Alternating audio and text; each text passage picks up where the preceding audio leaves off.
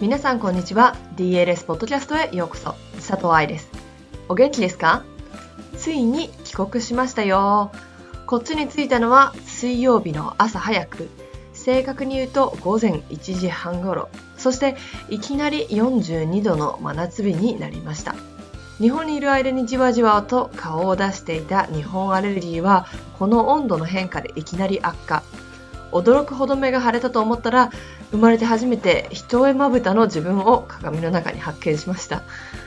今週はゆっくりしたいなと思ってたのですが仲のいい友達の誕生日パーティーがなぜか車で片道5時間のところで行われるためまた10時間座ったままの移動がたくさんありそうです。オーストラリアって広いんですよね。片道5時間車でドライブしたってまだ同じ州の中にいるんですけど。さてさて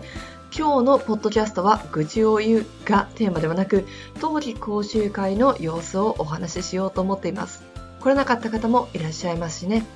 様子の方はこれからビデオを編集して YouTube に上げていきたいと思います。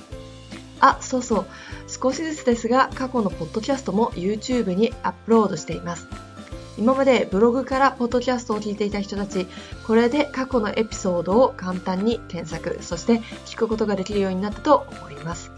もちろん、ポッドキャストのアプリを使っている人はいつも通りそのまま過去のエピソードを簡単に聞けるとは思いますが、また話がずれた。さてさて、2016年幕開けとなった冬季講習会は今年で2度目ですが、初めてだったことがいくつかありました。1つ目は写真オーディション。15名しか参加者を集わない冬季バレエ講習会では、教師群が5名、生徒は15人という贅沢な環境を作り、参加者の大きな成長を期待しています。そのため、志の高い生徒の参加を期待して、今回から書類審査をすることにしました。ですがこれね、あまりうまくいったとは言えません。書類で見るものと実際に現場で見るものは違うんですよね当たり前だけど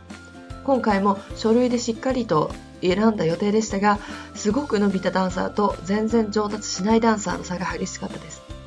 ここら辺の詳しい話はまたブログにしますが成長したダンサーイコールクラスで一番上手というわけではないけれど5日でこれだけ成長したらこの1年ですごく伸びるということはすぐにわかりますよね。今回が2年目となったバレエ講習会ですので前回から続いての参加者というのもいました。その中でも2人去年と比べ大きな違いの見える子たちがいました。彼らは書類審査でも体型筋肉のつき方そして文章の書き方に大きな違いがあり嬉しかったです。まだプロレベルには遠いことは確かですが顔つきが変わっていました。勉強したい意欲今までやることをやってきた自信。それらは教師群みんな感じたことです。バカはやっぱり踊れないというのも改めて感じました。頭の良さこれはバレエダンサーになる上でも大事。そしてこれは教えることのできない才能なのかもしれないというのも再確認です。頭がいい子にストレッチを教え足を高く上げさせることも高くジャンプをするためのエクササイズを教えることもできるのだけれども頭の悪い子はどうしようもありません。来年の講習会までにはこれを見分けるテストを考えつけないといけないなって思ってるところ。その他に今回が初めてだった企画はマスタークラス。教師のためのバレエ解剖学講座ではバレエレッスンに使える解剖学だけに絞って勉強していきますが実際に体でやってみることと頭に入っていることは違うので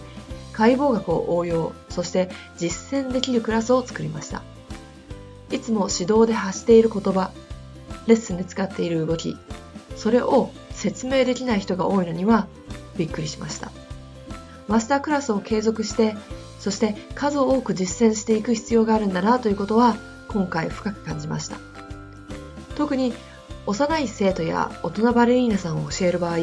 先生の話を聞いているよりも先生の動きを見ている方が多いです。そして動きを真似していく。そのためそのようなグループを教えている先生はある程度自分でも解剖学的な動きができていなければいけないんです当期講習会に参加するくらいのレベルや年齢のダンサーであれば先生が動く必要はほとんどなくだからこそ海外留学すると向こうのバレエの先生は椅子に座ったままだったりするのですがそれはある程度生徒のレベルが揃い、生徒のゴール、強いてはクラスのゴールがプロを育てることだからできることなんです。そこまでいってないダンサーを指導する場合は、動けることは大事になってきます。そんなことに対面したので、春の北海道セミナーの内容を急遽変更することになりました。本当は2グループダンサーをと考えていた北海道2日間バレエセミナーですが、2グループ目を教師用に変更します。2日、計8クラスのこのセミナーで見本を見せるべき教師の体も作ることにしたんです。